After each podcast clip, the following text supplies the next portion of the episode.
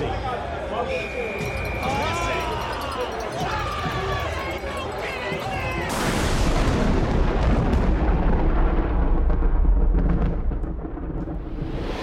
Welcome, listeners, to the Thundercast. I'm your host, Connor Sanders, back with some more SUU athletics discussion today. Uh, today, I'm joined by a very special guest, a, a good friend, a good reporter, and a, just an honor to have you on. As always, the St. George Spectrum's very own Chris Kwasinski joins me today. Chris, how are you doing? I am good. Thank you so much for having me on. You do a great job. Oh, thank you. I'm looking forward to talking to you. It's I'm not gonna lie, this fall has been very sad because we haven't had our uh, traditional meetups at SUU football games. Yeah, it's uh, usually those are the fun to just kind of sit there and you kind of watch a you watch everything happen from bird's eye point of view, and then you're scrambling afterwards trying to find the post game press conference. Mm-hmm. You're weaving through players, fans, and tripping over stuff, and you miss. You don't know what you have till it's gone. You really don't. You really don't know until it's it's gone. But hey, we'll have SU football potentially back in the spring, which is part of the reason why I wanted to bring Chris on today. Also, there's been a lot of movement, um, or rumors at least, about movement for SUU, um, and obviously Dixie State is uh, is heavily involved in those rumors as well. So Chris has his pulse on all things St. George sports. So I, I'm I'm really glad to have you on. But let's start with SUU football. Um, I would say a about an expected outcome for what we saw in the 2019 season. Um, a good team that just had some games get away from them, had some unlucky breaks, but ultimately finishing three and nine um, and two and six in conference play. Um, and then had everything all geared up, uh, training throughout the summer, and then obviously had the season postponed. Um, and then just earlier, actually, it was a couple weeks ago now, uh, I saw you had retweeted the Big Sky commissioner who had basically said that in the spring we're ha- planning to have a, a football season. Um, as I understand it, there will be six, the Big Sky Conference will be divided into two essentially. And this, I don't even know. There's some kind of, they'll play six games. They'll figure it out somehow. There's no official details, but SU will be playing in the spring. Um, so there's a lot of excitement about that. But when I say SU football in 2021, Chris, what what's the first thing that comes to your mind? How does that make you feel? You know, when you say SU football, um, the one thing that I keep thinking of is, um, you know, what's gonna what's gonna happen? What's gonna happen 1st mm-hmm. Is SU gonna get a break, or uh, or is something going to happen with his coaching staff? Because yeah. at the end of the day, that's that's the thing that I keep thinking of in my in my head at least. And I mean, because at the end of the day, uh, Coach Warren, um, obviously a good coach, taking this team to the playoffs and that kind of stuff. But after two down seasons, uh, he's he started to make changes, and uh, you, you have always have to ask yourself in college football, how many changes can you make before people start looking at you maybe being the one needed to change? And I don't believe he should be fired. That's not the case. Yeah. I love him as a head coach. He's a good guy with good players and a good scheme and obviously good defense too. But I agree.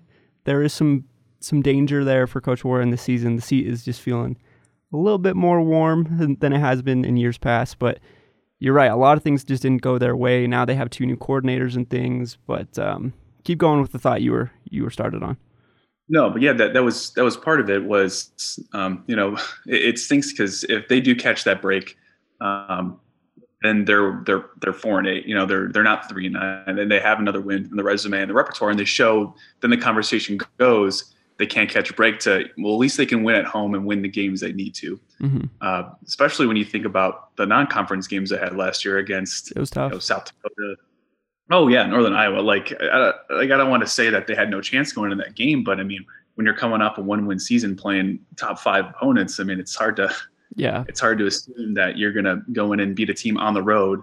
But um, you know that, but that's but that's just how it goes. And and that's the thing I was thinking of. Um, maybe they do catch a break this yeah. year, and the one break that I can see that's right there on the schedule is the schedule. You know, yeah. coming in literally in a week or so, you're going to find out who you play, and if they have an easy schedule, you know that that sets them up for for so much, Anything especially depending on what happens at quarterback, what happens with the mm-hmm. defense. Mm-hmm. Oh man, there's so much to just consider. It all starts with the scheduling. Yeah, and even in the years that SU won the Big Sky or won a share of the Big Sky Conference title, is is not to take anything away from those because those are obviously special seasons. But the schedules, they didn't have to play Montana in the season that they won the Big Sky Conference. It, it, a lot of it does really come down to scheduling and and catching breaks. If this whole thing has just made me realize, like, why doesn't the Big Sky Conference divide into two conferences for football? And I don't know. It's an interesting idea. I, I, I don't know why that hasn't been that way in years past to have like a conference championship game. You'd assume there'd be some kind of incentive for that, but I don't know. Anyway, that's not the point. The point is that you're right. The schedule could be very, very it's favorable for them. It's a good point, though. I mean, you think about the Big Ten; they do that. They have uh, shoot, what's it called, leaders and legends or whatever. oh, now it's the West and the East now. But when you think about it, they set up for that championship game, and that's that's fun. You know, that's where it's at. You know, they have Michigan State, Michigan in the same side of the conference, so they play each other like Montana, Montana State would, mm-hmm. uh, and then you could put Weber State, SUU in the same side of the conference, and it, it makes sense. But I know at, at, at, the FCS level, there's the playoff, and that really takes center stage and everything, yeah. which is which is why it's understandable. Yeah, and um we we'll see. I mean, maybe the whole FCS structure will. I mean, everything just seems so up in the air right now.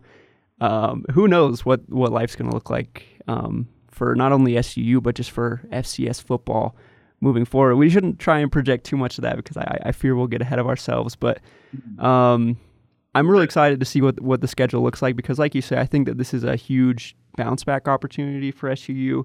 Um, I think the first thing I think of when I look at this team is looking at bringing in two new coordinators again.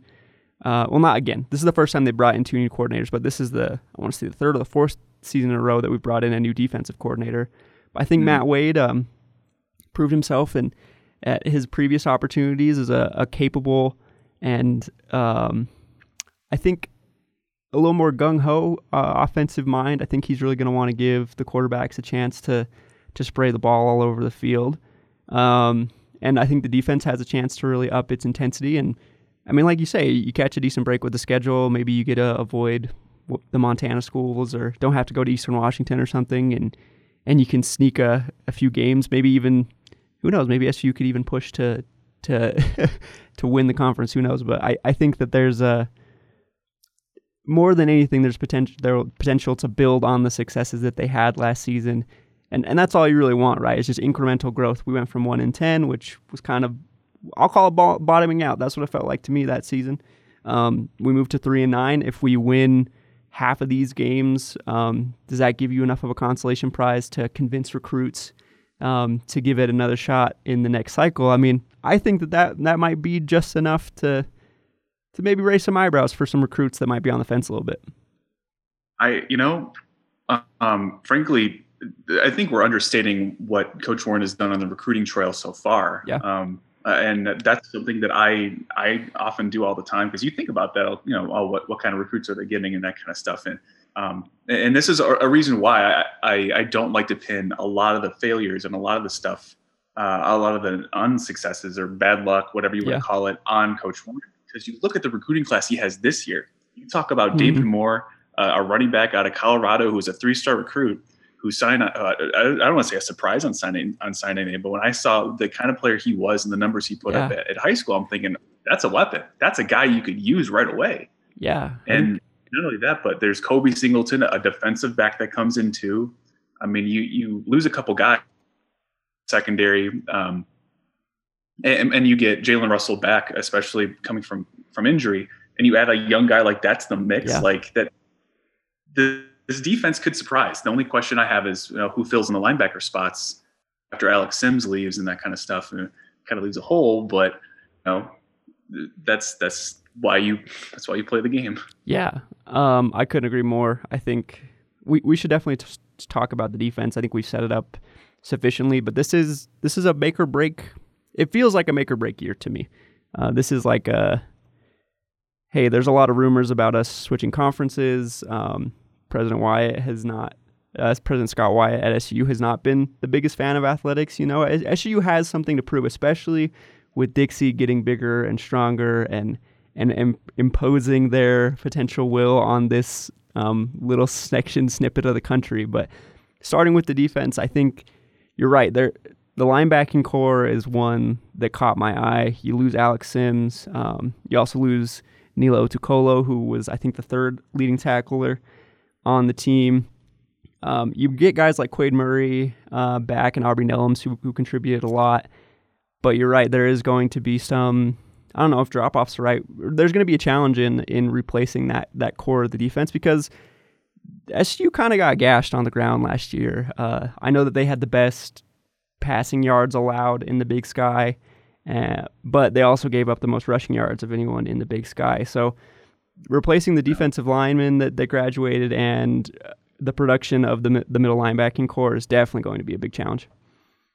Well, I mean, you kind of said it yourself. Is uh, it's I don't want to say it's a misnomer um, uh, when you talk about the passing yards allowed, but I mean, why would you pass against a team when you could just run for five or six yards of carry on them? Yeah. But, but no, but you bring up a good point, uh, especially with Quade Murray, a guy that was pretty productive last year. Yeah, and, and Aubrey Nellums too. I mean, that those are two guys that are coming back as starters and can really solidify themselves as those go-to guys on defense. But that last linebacker spot, I know is up for grabs, and and that's the one I'm looking at. And they have a couple freshmen that could come in and fill in there, um, maybe get some early playing time, do a rotation kind of a thing, or they could just shift up the defense as a whole. You know, go with one less linebacker spot and get some of those young athletic defensive backs more playing time, especially in in a pass happy league like the Big Sky.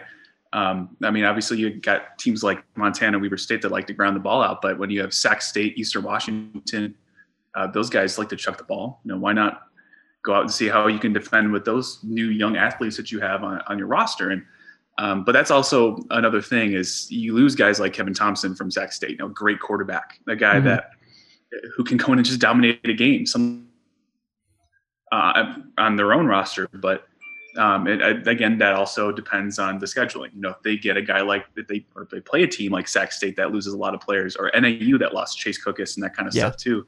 Like that's that's your break when you can play a team that lost a lot of players like that, and it, it all comes down to it. I, you know, it, it's interesting when you talk about the defense for a unit that's kind of struggled the last couple of years, but uh, when you talk about the players finally getting healthy, kind of getting right, Greg Rogers is a guy that I'm looking at on the defensive mm-hmm. line you want to talk about someone who has the ability to change a game. He was a four-star recruit going to UCLA for a reason. Yeah. No, he's a guy that if he wants to come in and solidify himself here as as a dog in the big sky, like now is a good time to do it, especially if you can get games against those teams that have lost a lot of players. It's just it is it's it's an interesting thing to think about and it, I'm frankly gets me excited. I love thinking about that kind of stuff, especially when you see players kind of step up and maybe freshmen coming in and taking the role. And that's what college football is all about. Yeah, for sure. Um, they need they need to generate pressure on the quarterback. That's over and over last year. We we lamented that that the quarterbacks just either had too much time to pick a pass out, or they could escape and go for a little six to eight yard scamper pretty much every time. Um, this is terrible, terrible idea. But I'm just looking at the teams in the Big Sky Conference, just wondering, you know, trying to get into the head of the commissioner here. What is he thinking? What's the what's the setup? What's the approach? I, I have to think the SU will be partnered with Northern Arizona in pretty much any scenario. Um, Absolutely. And Weber State, yeah. right? You know you're going to have those two in one of the the six team pools or whatever. Um, who else? That's the question. If they end up with you know Idaho State, Idaho, you gotta like your your odds in in a matchup like that. But you have those really strong teams like Eastern Washington, like UC Davis. It's always good. Cal Poly always gives a really tough game. You're right. There's a lot of until we know what the full schedule is. Maybe we'll have to do like a full schedule reveal podcast. it's hard to project, but that's priority number one. If I was if this was my Madden franchise, um, definitely start working on development on the defensive line to try and generate franchise. some more pressure to Madden franchise, like you're running team. I love that. I love that. but no, it's, the perfect. It's the perfect comparison as you think about it. Um, and and I mean, if you want to talk about Madden franchise too, you can set your own schedule there. But uh, it's uh, I think it's also interesting when you when you think of it that way, especially the schedule setting way. Um, what what is what does the commissioner do here? I mean, do you want to uh, give SUU a little benefit of the doubt, a little bit of a break, saying, "Hey, I heard you're talking about moving. Why would you do that when you can play this schedule right here?" And it gives them NAU, gives them Sac State, gives them a lot of teams that lost a lot of players, gives them a better opportunity to win. Uh, maybe throw Weber State in there too, just to keep things honest and say, well, what are you talking about? We're not giving them a benefit of the doubt. Or on the flip side, you can say, hey, you're leaving. Here, here's Montana, Montana That's State. here's say. Weber State. Here's the top six teams of the conference. So you want to go out here, you go out 0 and 6, have fun. Exactly. But that's uh, the alternative. I don't think I don't think he's I don't think the commissioner's that petty. No, no, no, no, no. But it would be hilarious. I, I think it's interesting to think about. It. Oh, speak, both ways. Both ways is hilarious to think about, but I don't think they're like, "Oh, you guys are thinking about moving? Well, we'll send you off looking as absolutely terrible as we can." Um, I don't think that they would do that. I think it'll all come down to travel costs and things like that, right? That we haven't even started to consider yet.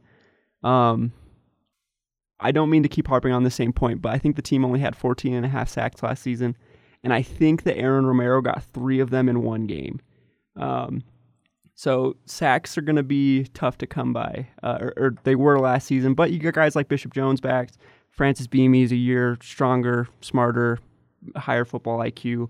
Um, and I think that they're just, you get fresh blood, you get a new chance, you get a new defensive coordinator who's going to challenge the team to to work a little harder, um, to try new things. Um, I think that the secondary is probably the start the strongest part. Maybe not of the whole team, but of the defense for sure. You're getting AJ Stanley back, who led the team in solo tackles. Uh, you get Jalen Russell back, who was a former freshman, uh, all freshman All American, uh, who was lost to injury last season in the first game. Khalid Taylor got a couple of picks last season. Carlton Johnson led the team in picks and pass breakups last season. There's a there's a, sneaky good group of talent there in in the secondary. Maybe opponents will be afraid of the secondary and they will try to, to run it down our throats again just because they're afraid of getting picked off by Carlton, Khalid, and, and Jalen Russell. I mean, you think about it. Um, the one thing that stands out to me, though, is who is defensive coordinator now, and, and elevating Robert to that to that spot is big to me because I mean, you think about the last couple of guys that they had and guys that have really established themselves as solid defensive coordinators. You know, mm-hmm. um, uh, Fisher's kid came in, obviously left last year, but um, and, and Brandon a decent job. You know, just yeah. you know building that defense up and, and, creating a solid secondary and finding players that uh, and putting them in positions to be successful. But um, you know, he obviously was just took a job at Auburn as as something else, and the, the allure of Power Five is obviously what you got to be wary of, especially if you have a guy that comes in does a great job, and then you have someone like Oregon coming saying, "Hey, I'm coach here." But like no, but but that's I know this uh, that's also the unlucky part of the last couple years is te- teams take note of that if you have a, a, successful defense and want to poach your guys. But that's why I think Robert coming in and because he's been a part of this program. You know, he you know, he I don't want to say he's loyal, but I mean that's that's a big part of it. You know that he's gonna he's gonna think once, twice, three times, maybe four times before taking a job at yeah. a Utah, BYU, if if he gets that offer and that kind of stuff. And and he knows the players. The players know him. You have to that exactly. that that connection can't be understated, especially with guys like Jalen coming back and and and Carlton after having a phenomenal year. The fact that he wasn't a preseason like a second, third team was you know wild to me. Mm-hmm. But you know that's just that's what happens when you're at the bottom of the conference. Yeah, I you make good points there. I think um, just across all athletics at SU and just across the country, um, the teams that maintain the highest level of chemistry will be the most successful because for one thing, who knows how long the students will be in person, how long students will actually be on campus. You're going to be hanging out with your team a lot. Like I talk about this with the basketball teams all the time leadership will be really, really important because you're just going to be hanging out with each other all the time. Like if you have beef and that spills out onto the court, you know, then your your team's probably going to struggle. Um, but I think that, like you said, Robert Balla is a former SU linebacker, a former All Conference performer here. Um, his ties are to the university. He he he has deep roots, deep connection to SUU, which is a very, very, very encouraging sign. Um, and I think that he will be able to make that connection and I mean, it's just been a hectic summer for everybody, for football players and just regular old people. Like, if there was ever a time where you just needed to all band together and, and believe in each other, I think it's now. And I think that there's the, the right coaching staff and leadership in store to make that happen. Um, now, will that translate onto the field? Who knows? Um, sometimes I thought SU last season looked really ready to play, amped up, excited. Other times they just just didn't have it that day. And uh, there's there's obvious interest in this town to support the team. At the SU football still is the king here for all the success that basketball and the other sports have had. Um, they still want to come to SU football games and support SU football, and I think that this is the year that they have to pull it back. The only question I have though about chemistry and and recruiting and things like that, some of the biggest names that we've gotten haven't even stuck around. Like last year, the gem of the recruiting class was Remedy Akoteu um, from Alta High School, this really exciting three star outside linebacker prospect. He ends up transferring to Snow after one season. I don't want to read too much into that one case. I'm just saying in general, it, it's hard to rebuild the team when you're recruiting these players you're really excited about, and then they either transfer after a year or they don't pan out because they don't get the chemistry things right. Like like you said, SU has has brought in talent year after year that you you you can get excited about, um, but then it hasn't panned out over the four year span. I think that you, they just need one good year to get the the ball rolling in the right way, and then it'll it'll all start to to to funnel back in just like it did before with year after year of successful team. I mean, that's that's also part of it too. I mean, when you think about the offensive side of things, I mean, uh, Chris Helbig could have been here for one last year, but he decided to go to you know Eastern Michigan and leaving SU with a very crowded quarterback room. I mean, it's also exciting to think about that quarterback battle uh, last year when the, yeah. we came in. We all knew Chris was going to be the starter. Uh, and even it's much to Coach Warren's dismay, where you, if you ask him, you know, who, you know, who's got the leg up in the competition, he'd be like, well, you know, we're still figuring it out. And mm-hmm. you're like, well, it's Chris, but like, like, we can all tell, right? Yeah, but but I mean, that's just part of the gamesmanship, which I totally get and totally understand. But um, but but I think it's it would be more interesting this year, especially when I was able to ask him a couple times um, through a couple Zoom calls um, after they postponed the season and all that. Like, hey, like what did you think about the quarterback room? And I mean, this is a, I mean, it's a team that's really high in the guys that they have. I mean, yeah. Skidmore's good. You know, Skidmore's got yeah. talent. He saw him in and play, and uh, Justin Miller's there too. And uh, that's a guy that you know, that you think could come in and if he wins a starting job, could play well. He's got experience and that kind of stuff too, playing at Ju- yeah. JUCO level. And yeah. You also have Zach Hymas, a guy that's been around. Yeah. That guy that's looking for that final start, uh, just a chance to get us to be a starter, but also it's understated how much this this coaching staff loves Rand Jensen and that that kind of guy who yeah. threw like 47 touchdowns in, in, high school at Arizona. Like, and you you see the benefits to all of them, um, especially if you want to start Rand right away, and he ends up becoming a, a good starter here. You have him for four years because everybody you, know, you get the year back. You know, you don't yeah, have to. You have him for five years.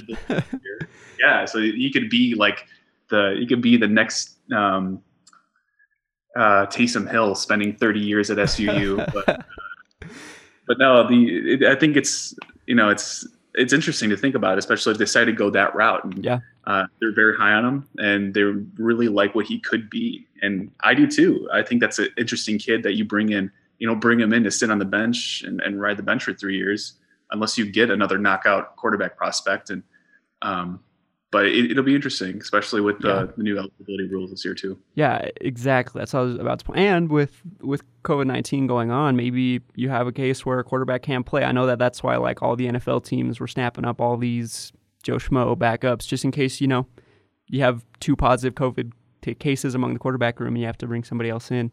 I think there will definitely be chances for all four of those guys you mentioned um, to win the spot. And Skidmore is listed as a redshirt sophomore, but uh, I think he's he's started two games already and has played in like eight or nine already. Um, so an experienced backup, um, and now he gets his chance to prove himself. Um, let's talk about the offense. The biggest piece that I see you have to replace is obviously Zach Larson, who anchored the team for four years, got some NFL buzz. Uh, I think in any other year, it ends up in a training camp at least, you know. Um, also, PJ Nuusa, who was starting offensive lineman. And then you look at Chris Helbig, who Chris Helbig was a good player. Uh, he, he could sling the ball. He had a high completion percentage. Um, picked up a bunch of yards. Uh, was was mobile too. He he would surprise you a little bit with his legs. Had a little little bit of pocket presence, but I don't think that this is like a oh my gosh, like the coaching staff is so devastated that that they lose Chris Helbig. Like obviously a great player, but last season, 12 interceptions and 15 touchdowns. Uh, he's just a little loose with the ball. Had some injury issues previously as well. Um, I think that there's obviously it's a high, high bar to hit. Like it's not like you can just replace your starting quarterback without even doing much uh, effort or much work. But I mean, Skidmore, the, the, bar is high to hit, but I think it's totally attainable um, if he finds a rhythm, doesn't turn the ball over, makes the simple reads, makes good passes. It's totally a bar that you can hit, especially when you bring in all the the new plays that um, the new coaching staff are going to bring in. Um, and the receiving core, that's what the, the reason I'm excited. I will say it now. I'm really excited to see what the offense can do. Is you have so many threats and weapons returning. Um, I, I was going to say something I shouldn't have, but I mean Thomas Duckett's the first name that jumps off the screen. Uh, he was amazing last season. I he was the one guy that we were when when we were kind of in the doldrums and we were we were struggling to get high press U football. That was the guy that we were like, well, at least we got Thomas Duckett, and I think he'll he'll play a big role this season. Jay Green Jr. got another year of eligibility, so he will be back. Um, and then when you look at the receiving core, you got Landon Meesum coming back for his senior year. Lance Lawson led the entire conference in receptions. Um, by the way, I think I have a funny stat for you about Lance Lawson. I want to tell you real quick. Um, Lance Lawson led the conference in receptions with 78 catches. The next closest player on the team was Landon Meesum with 28. 50 catches less than the next than uh, Lance Lawson. So they relied pretty heavily on Lance Lawson last season. I think that they will they will do that once again. Um, and also Frank Harris returns from a pretty serious injury. Uh, he was really bright his his season before he got injured. Uh, John Mitchell also had some good moments. Judd Cockett, always exciting uh, in the slot there. So there's some weapons for this offense. I think that they could definitely make some noise on that end of the ball. Yeah, I mean, when you think about receivers, um, obviously Judd Cockett's on my first team, all name team, but mm-hmm. um, when you think about John Mitchell, I think that's a guy that if he adds a couple pounds, would will be a, a really good threat. Yeah. You think about Frank Harris being a good deep threat uh, Lance Lawson being a guy that's reliable over the, you know, just reliable to catch the ball, good hands. Yeah. And, even Landon too, you know, being that kind of guy. Um, but if uh, you think about John bulking up, adding some, adding some just muscle to his frame and and finding a because he's tall. I mean, that's mm-hmm. a, that's a tall guy, and if you can send him over the middle, then I mean, defensive backs are going to think twice about going after a guy that's like what six, six three, two hundred something. But I mean, yeah he's a good player, and I really like what I saw from him last year, from just uh, a versatility point of view, where he could go deep, but he could also catch balls over the middle, and he was reliable. I mean, as a freshman, that's hard. That's hard coming in and playing as much as he did, and he did really well. I'm really surprised uh, at, at, how he did, and I'm really excited to see the the role that the offense puts on him going forward, especially with you know Lance. I mean, that dude. I'm surprised that they didn't run that. What was it? That that like bubble screen where they just like just people just go block for Lance. Yeah, just go block. Make, let him make a play, and he would just squirrel around for like 30 yards. And um, and I love that. I, I, love that out of that guy. I mean, he's yeah. a, reliable dude, and you know he really brings an attitude too. Um, and he's productive, and obviously it depends on who's at quarterback and and the kind of style that they try to adopt. If do the same thing, you know, kind of uh, adopt a quick short passing game to kind of replace that ground pound run game and kind of get yards that way, yeah. then he'll be he'll have the same like he'll have like 70 catches again. That's not a, that's not a hot take. It's, it's just a fact. It's fact. Yeah, in six games, if he gets 70 catches, I'll lose my mind. um, it's also interesting to note that Lance Lawson, I think, has thrown three touchdown passes during his career at SU, all on the Philly special, uh, or the the Cedar special, as they call it. Yeah, that's the that's the Cedar special the uh, T-bird special, whatever you want to call it. If if you're a Big Sky opponent, and I I don't want to spoil this trick play that SU loves to run, but if you see Lance Lawson running a, a reverse on the goal line, he's gonna pass it. uh, you got to keep an eye out for that. But I will say that there's um there's a certain energy to having good skill players. Like you can win a few games with kind of whatever quarterback play and some really really special um, skill players. If you have really great quarterback play, then maybe you can even and that's not to to disparage your beloved Chicago Bears, Chris. That's exactly where I was thinking here. keep going, keep going. Um, who are are they five and one without um, any decent quarterback play? Um, five and two. They happened to lose to the Rams last night. We're not going to yes, talk about we, it. we shouldn't talk about that. I'm sorry, but uh, where I was going was just that it, there's so many good options to for who to throw the ball to, who to hand the ball off to. Um, what really will come down to is the play of number one, the quarterback, but also of the offensive line, who have multiple starters to replace, and who I thought for the most part last season was solid. Um, in the big games, the offensive line definitely struggled to to buy the quarterback some time. But in the in the kind of ground and pound games, the regular season, you're not top 15 opponent games. I thought that the off- offensive line held its own. Um, but if there's a place where I feel like the offense could implode or, or what the obstacle to becoming effective in the spring, I think that it is the offensive line, just given the the experience that you're replacing with Zach Larson. I mean, if you want to talk about one guy that's that I really think flies under the radar is is Braxton Braxton Jones. I mean, that's a dude Yeah. that's was started last year that played really well, and I mean, he doesn't get the accolades because, like we mentioned before, um, you know, if you're a starter on a bad team, people are going to overlook you for um, a, a decent starter elsewhere, and, and, and it kind of stinks because he played really well. Yeah. I mean, you want to talk about the consistency of the offensive line. Obviously, Zach was just a monster. He's a he was just a mauler. He was a dude that was many would consider undersized, but he still was strong. So and strong, yeah. That I think I don't want to say we took that for granted, but um, at the end of the day, you have to replace him. But when I think of Braxton Jones, that's why I think people are going to write off the SU offensive line just because you know they lose their best key, but or they get their best player, but they're not going to be that far off because Braxton Jones is there. I mean, that's a dude that's been starting for a couple of years now, and uh, you just need to fill pieces around him. There's Yeah. other starters too, so I mean, I, I don't think that it's that far off. Yeah, and I think the line on offensive and defensive front has been a priority in recruiting over the last few seasons, and I think we'll see those players continue to develop and be strong. Um, just a couple other notes on this team. Um, last, they have four kickers currently on the roster, uh, four kickers slash punters. Last season, as a team overall, they were six of 18 on field goal attempts. Um, one kicker, Kakoa Sasoka, was two for 11 on all field goal attempts last season. He was 35 for 36 on extra points, though, so uh, he was solid there. They did not bring the punter from last season back.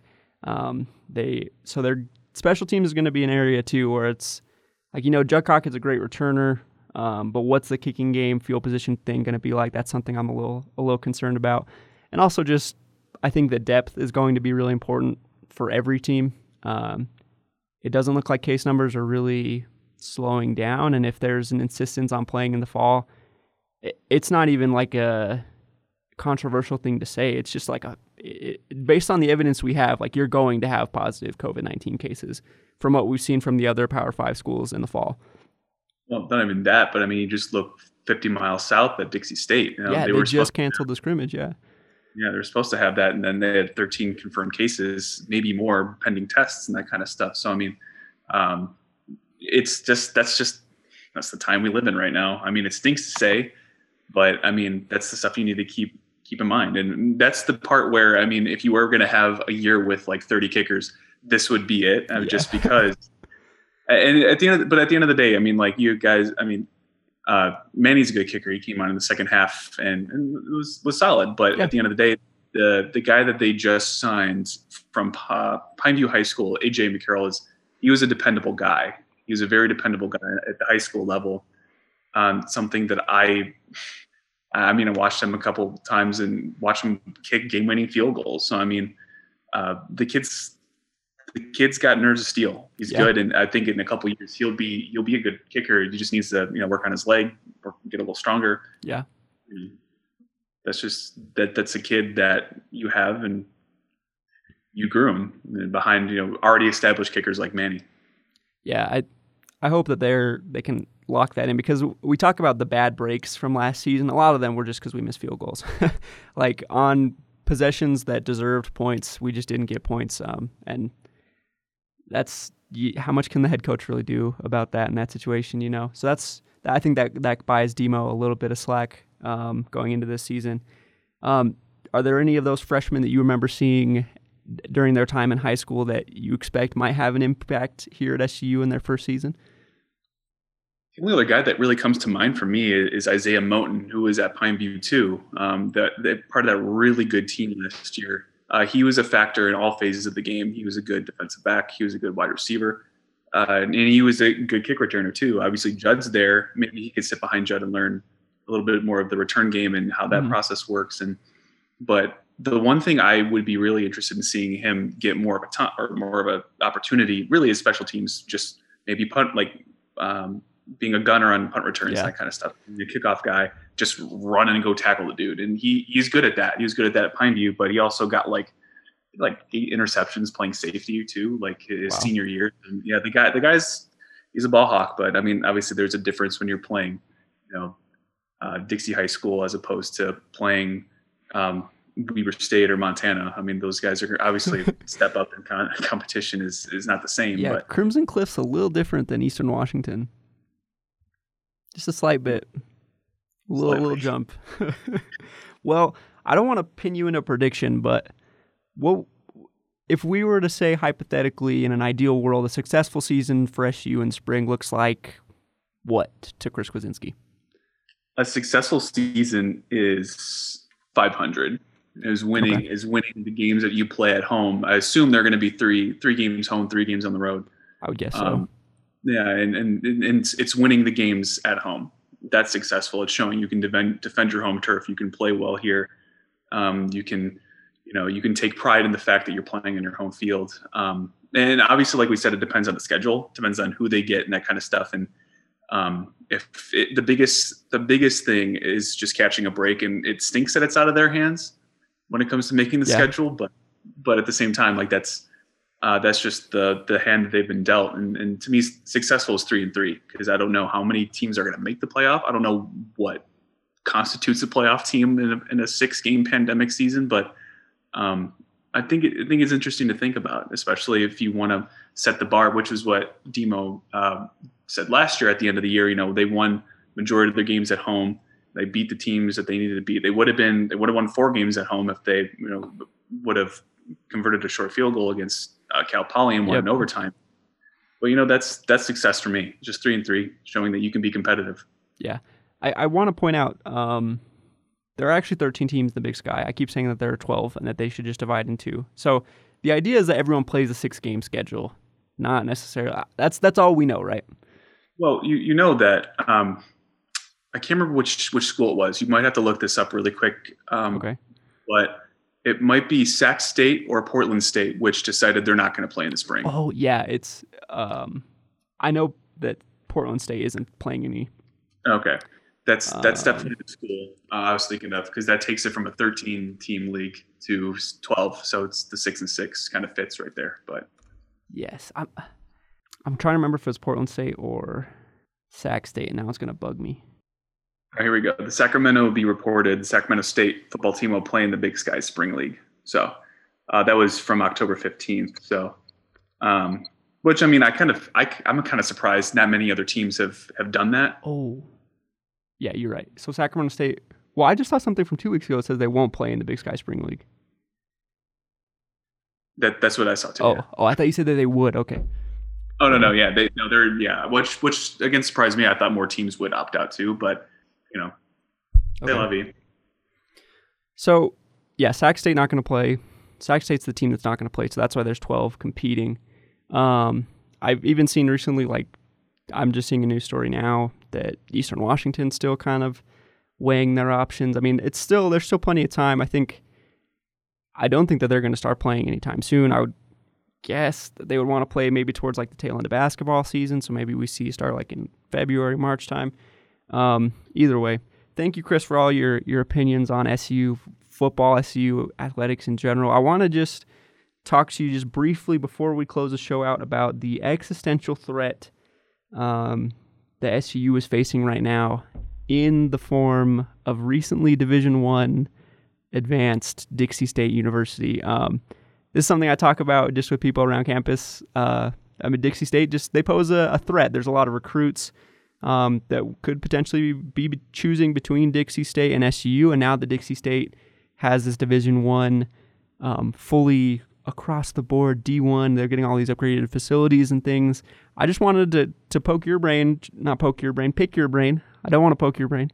Uh, just about uh, about what that uh, impact might be for Dixie State on SUU. Do you, as you're making the rounds to preps things, do you notice like, oh, hmm, seems like there's a little more Dixie State love from this certain recruiter or whatever? What's the feeling like been for you? I mean, it. I don't want to say that it that there's you know not not that huge threat um, because most recently with the news that SU might consider a, move to the WAC, mm-hmm. that to me tells me all I need to know about the existential threat that Dixie State has to SUU, which means, I mean, if you're going to go from playing a team that's 50 miles up north just once every year to competing against them in the same conference, yeah. like that, that mean that to me tells me all I need to know. And um, I don't want to say that I've given or I've gotten a, a, vibe from recruits and that kind of stuff about if they prefer SUU or DSU and what what have you, whatnot, and that kind of stuff. But um, them going D1 and, and having the new facilities that they have and um, having the coaching staff uh, with Coach Paul Peterson, you know, a guy that's yeah. experienced. He played at Boston College. Uh, he, he played at Snow. He understands the JUCO route. I mean, that's a guy that he gets it. He's a he's a good guy and he gets it, and um, and he's willing to do what it takes to win uh, and develop players in that way. Kody Wilstead's a guy that I think of at Dixie State right now, who went to BYU, uh, was part of that logjam at quarterback uh, when mm-hmm. Uh, Tanner Magnum finally left, and uh, it's Mangum. Um, not Magnum. Magnum. that's, Don't that's you dare take Tanner's name like that. You say it right. Tanner the God, but uh, but no, the, he got caught up in that logjam, and when they went um, a, a, with a different starter, he you know transferred when JUCO, and then when Dixie State uh, came up as an option, and that's a guy that also had offers from like Louisville, also had an interest from Notre Dame. Wow. wow. Yeah, I mean, yeah, that's so. That's I mean, you, player, yeah yeah, it's a guy that you think of as like, hey, maybe like that's that's a D1 player already, and you had him at the D2 level. Now he's back to being D1, and um, you have to think about players like that that are on that Dixie State team because there are there are a few of them. Um, if they still had Dewan Dantzler at wide receiver, I would say, yikes, that'd be a like that's, that's a tough matchup because he was he was a tall guy, could make catches over the middle, but mm-hmm. also he was fast. There's like multiple times I saw him record over 200 yards receiving in a game. I mean, he was just good.